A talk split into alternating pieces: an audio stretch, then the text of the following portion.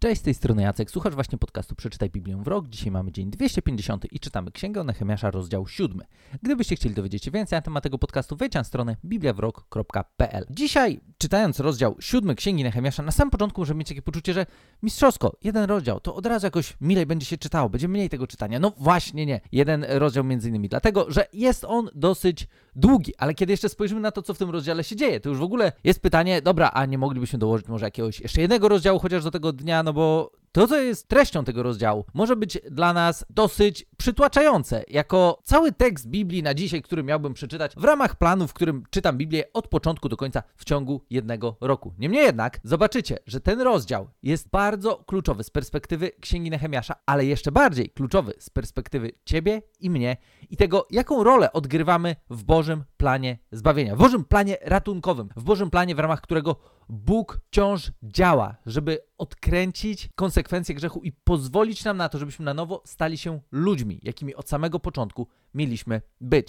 Powód, dla którego siódmy rozdział Księgi Nehemiasza może być dla nas trochę problematyczny jest taki, że w zasadzie tam takiej lektury spokojnej, no to jest pięć wersetów na początku, które chciałbym, żebyśmy przeczytali. Gdy mur był już odbudowany, kazałem wstawić wrota, wyznaczeni też zostali odźwierni śpiewać śpiewacy i lewici. Władzę nad Jerozolimą powierzyłem Hananiemu, mojemu bratu oraz Hananiaszowi, komendantowi twierdzy, był on bowiem człowiekiem prawem jak mało kto. Poleciłem im, bramy Jerozolimy otwierajcie dopiero, gdy słońce zacznie nieco przypiekać, a zamykajcie je i ryglujcie, póki stoją straże. Formujcie też warty z mieszkańców Jerozolimy, jedne niech stoją na posterunkach, drugie przed własnymi domami. Miasto bowiem było wprawdzie duże i przestronne, lecz mało w nim było mieszkańców i domy nie były w pełni odbudowane. Następnie mój Bóg położył mi na serce, abym zgromadził przedstawicieli rodów, ludzi sprawujących władzę oraz pozostały lud i ujął wszystkich pisach rodowych. W trakcie związanych z tym czynności odkryłem zwój z rodowodami pierwszych powracających. Było w nim napisane i tam mamy rodowód pierwszych powracających z niewoli babilońskiej, który bardzo gęsto pokrywa nam się z drugim rozdziałem księgi Ezdrasza. I tym bardziej możemy sobie pomyśleć, no po co mi jest ten rozdział w Biblii? Czy naprawdę te rodowody są aż tak ważne? No tak, są. Może z naszej perspektywy jest tak, że możemy sobie pomyśleć, po co mi to wszystko czyta? I tak nie wiem, kto jest kim. I tak jakby nie jestem w stanie tego zakumać. I zgadzam się całkowicie.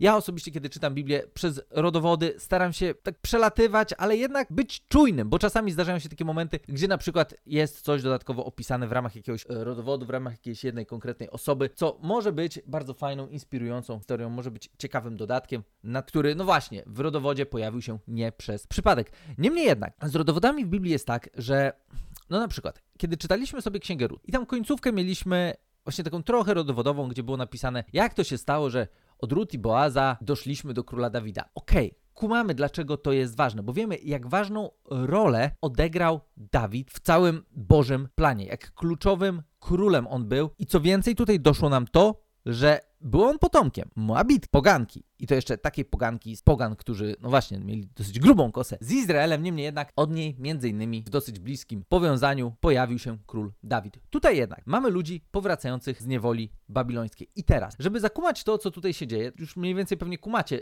co tutaj się dzieje, ale właśnie, siódmy rozdział Nehemiasza, on jest takim dosyć ważnym przejściem między tym, co wydarzyło się w pierwszej części, a tym, co będzie się działo w drugiej części księgi. Bo pierwsza część księgi, tak jak zresztą tutaj nam początek siódmego rozdziału wskazuje i przypomina, jest związana odbudowami z odbudowaniem murów Jerozolimy. Bo czytamy, gdy mur był już odbudowany, kazałem wstawić wrota i tam była informacja odnośnie tego, jak tam ta końcówka, to dopięcie tego całego projektu budowlanego było zakończone. I jeżeli pamiętamy Księgę Nehemiasza jako księgę, która, no właśnie, tyczy się odbudowy murów, z czym ona bardzo często jest kojarzona, zresztą jak spojrzycie na okładkę tego, tych ksiąg w podcaście, to też załapiecie mniej więcej o co mi chodzi. Z tym ona jest bardzo kojarzona, że Nehemiasz wrócił i tak w cudzysłowie powiedzmy odbudowali miasto. W sensie wcześniej odbudowali świątynię, tam dbali o to, żeby tych ludzi jakoś ogarnąć, a teraz to już biorą się za odbudowę miasta. Niemniej jednak, miasto bez ludzi to trochę lipa. I ważne jest to, żeby ci ludzie, którzy wrócili do tego miasta, wiedzieli po co oni tam wrócili, wiedzieli kim oni w ogóle są, wiedzieli jaka jest ich tożsamość. A po niewoli babilońskiej kupa ludzi, którzy wracali do tego miasta, oni nie mieli bladego pojęcia dokąd wracają. Oni nawet pewnie często nie bardzo wiedzieli kim są. Oni gdzieś tam kojarzyli jakieś historie,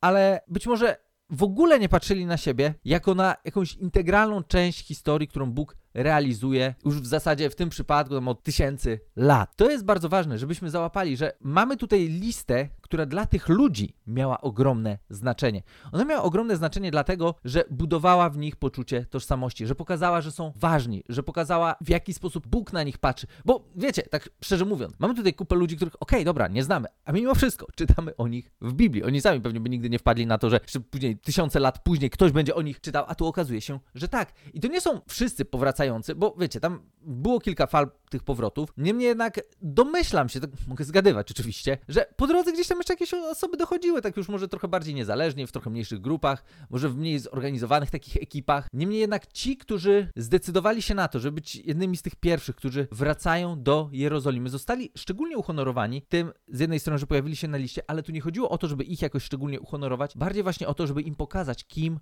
oni są i pokazać im, że mają ogromne znaczenie. I trochę tak może być z nami, że czasami, kiedy patrzymy sobie na historię naszego życia, to absolutnie nie widzimy w niej nic szczególnego, bo możemy zajmować się rzeczami, które z pozoru nie są jakoś tam szczególnie znaczące, możemy mieszkać w miejscu, które nie jest jakoś szczególnie znaczące i masę możemy mieć powodów, dla których wydawać by nam się mogło, że no okej, okay, Bóg może mieć jakiś plan dla mojego życia, ale czy to jest coś jakkolwiek szczególnego, znaczącego? Z perspektywy tych ludzi widzimy, że tak, że historia każdej osoby ma znaczenie, jak również historia naszych rodzin ma znaczenie. Bo tutaj w tych listach, które się pojawiają, z jednej strony mamy wymienionych przywódców 12 plemion, co jest bardzo w ogóle ważne z perspektywy historii Izraela. Tego, że okej, okay, z jednej strony ludzie mogli mieć poczucie, dobra, Bóg nas zostawił, porzucił, wywalił, po prostu, okej, okay, dobra, wiemy, że sobie na to zasłużyliśmy, ale Bóg podkreśla też teraz w tym rozdziale to, że hej, moje przymierze z wami się nie skończyło. Historia dalej trwa. Schrzaniliście, ponieśliście tego konsekwencje, ale historia dalej trwa. Moje przymierze jest niezmienne i dalej realizuje swój plan. Do finalnego zrealizowania tego planu to jeszcze jest kawał drogi. My jesteśmy tak naprawdę dzisiaj jeszcze tego częścią. Niemniej jednak z perspektywy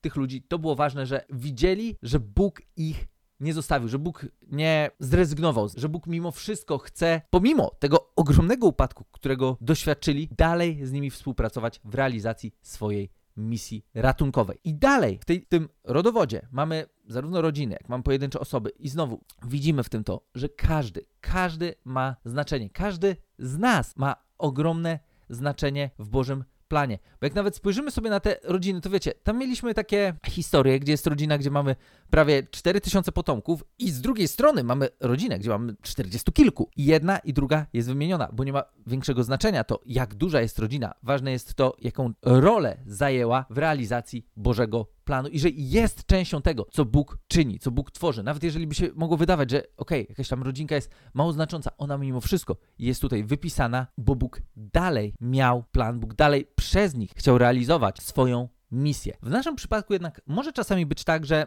możemy sobie pomyśleć, no dobra, ale moja rodzina, moi potomkowie może niekoniecznie byli jacyś nie wiem, wybitni, może nawet za dużo o nich nie wiem. Niemniej jednak z naszej perspektywy ważne jest to, żebyśmy rozumieli, jak nasze połączenie z duchową rodziną jest kluczowe. Jak ważne są w naszym życiu osoby, które pomogły nam dojść do miejsca, w którym zdecydowaliśmy się iść za Jezus, w którym podjęliśmy decyzję, że chcemy swoje życie z Nim związać, w którym podjęliśmy decyzję, że będziemy częścią Bożej misji i że pozwoli, pozwolimy Bogu na to, żeby On nadawał kierunek naszemu życiu, a nie my sami będziemy nadawać Jemu kierunek. To jest nasz rodowód, który jest bardzo ważny, żeby zrozumieć, że zakładając, że jestem osobą, która idzie za Jezusem, która doświadczyła tego nowego życia, o którym Biblia mówi, to było to konsekwencją decyzji wielu ludzi wcześniej, którzy gdzieś w którymś momencie i historie tak się połączyły, że doszło do nas. I kiedy ja nawet bym sobie pomyślał o różnych sytuacjach, ludziach, którzy mieli jakiś wpływ na to, że w którymś momencie swojego życia podjąłem decyzję, że chcę iść za Jezusem, to niektórzy byli bardzo niepozorni i niektórzy nawet może nie do końca wiedzieli o tym, jak ogromne znaczenie mają w moim życiu, przez to, że dzięki ich przykładowi w jakiś sposób mogłem doświadczyć prawdziwej wiary, żywej wiary, mogłem doświadczyć tego, co to znaczy być uczniem Jezusa. Bardzo często może być tak, że my nie mamy świadomości tego, jak ogromne znaczenie nasze życie może mieć na kogoś innego. Jak bardzo możemy pomóc komuś innemu tym, że dzisiaj podejmujemy właściwe decyzje. I być może nie będziemy widzieli owocu tej decyzji w postaci właśnie jakichś konkretnych ludzi, bo być może nigdy ich nie spotkamy.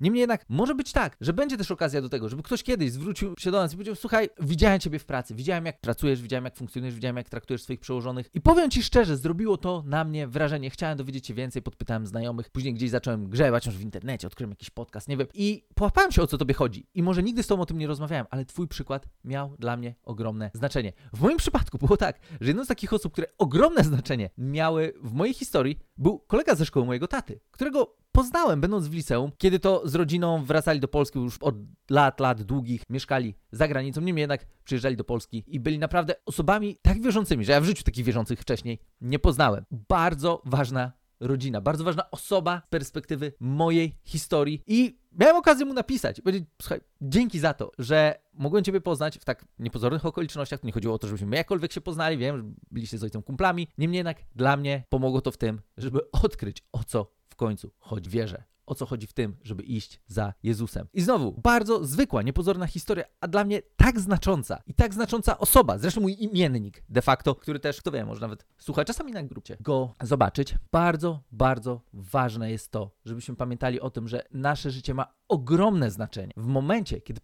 podejmujemy właściwe decyzje, żeby iść za Jezusem i żeby pozwolić Jemu, żeby nadawał kierunek naszemu życiu. I nawet w sytuacjach, kiedy może nam się wydawać, że to wszystko nie ma większego znaczenia, to z perspektywy tego, co będzie działo się dalej, może mieć ogromne znaczenie, o którym my może nawet nie dowiemy się w tym życiu, ale dowiemy się w przyszłym, kiedy ktoś przyjdzie do nas, przybije piątkę i powie: Słuchaj, jestem tutaj dzięki Tobie. Dzięki temu, że gdzieś tam kiedyś wywarł się jakiś wpływ na mojego ojca, matkę, kogoś tam. I w ich życiu widziałem wiarę, i żyłem tą wiarą od samego początku.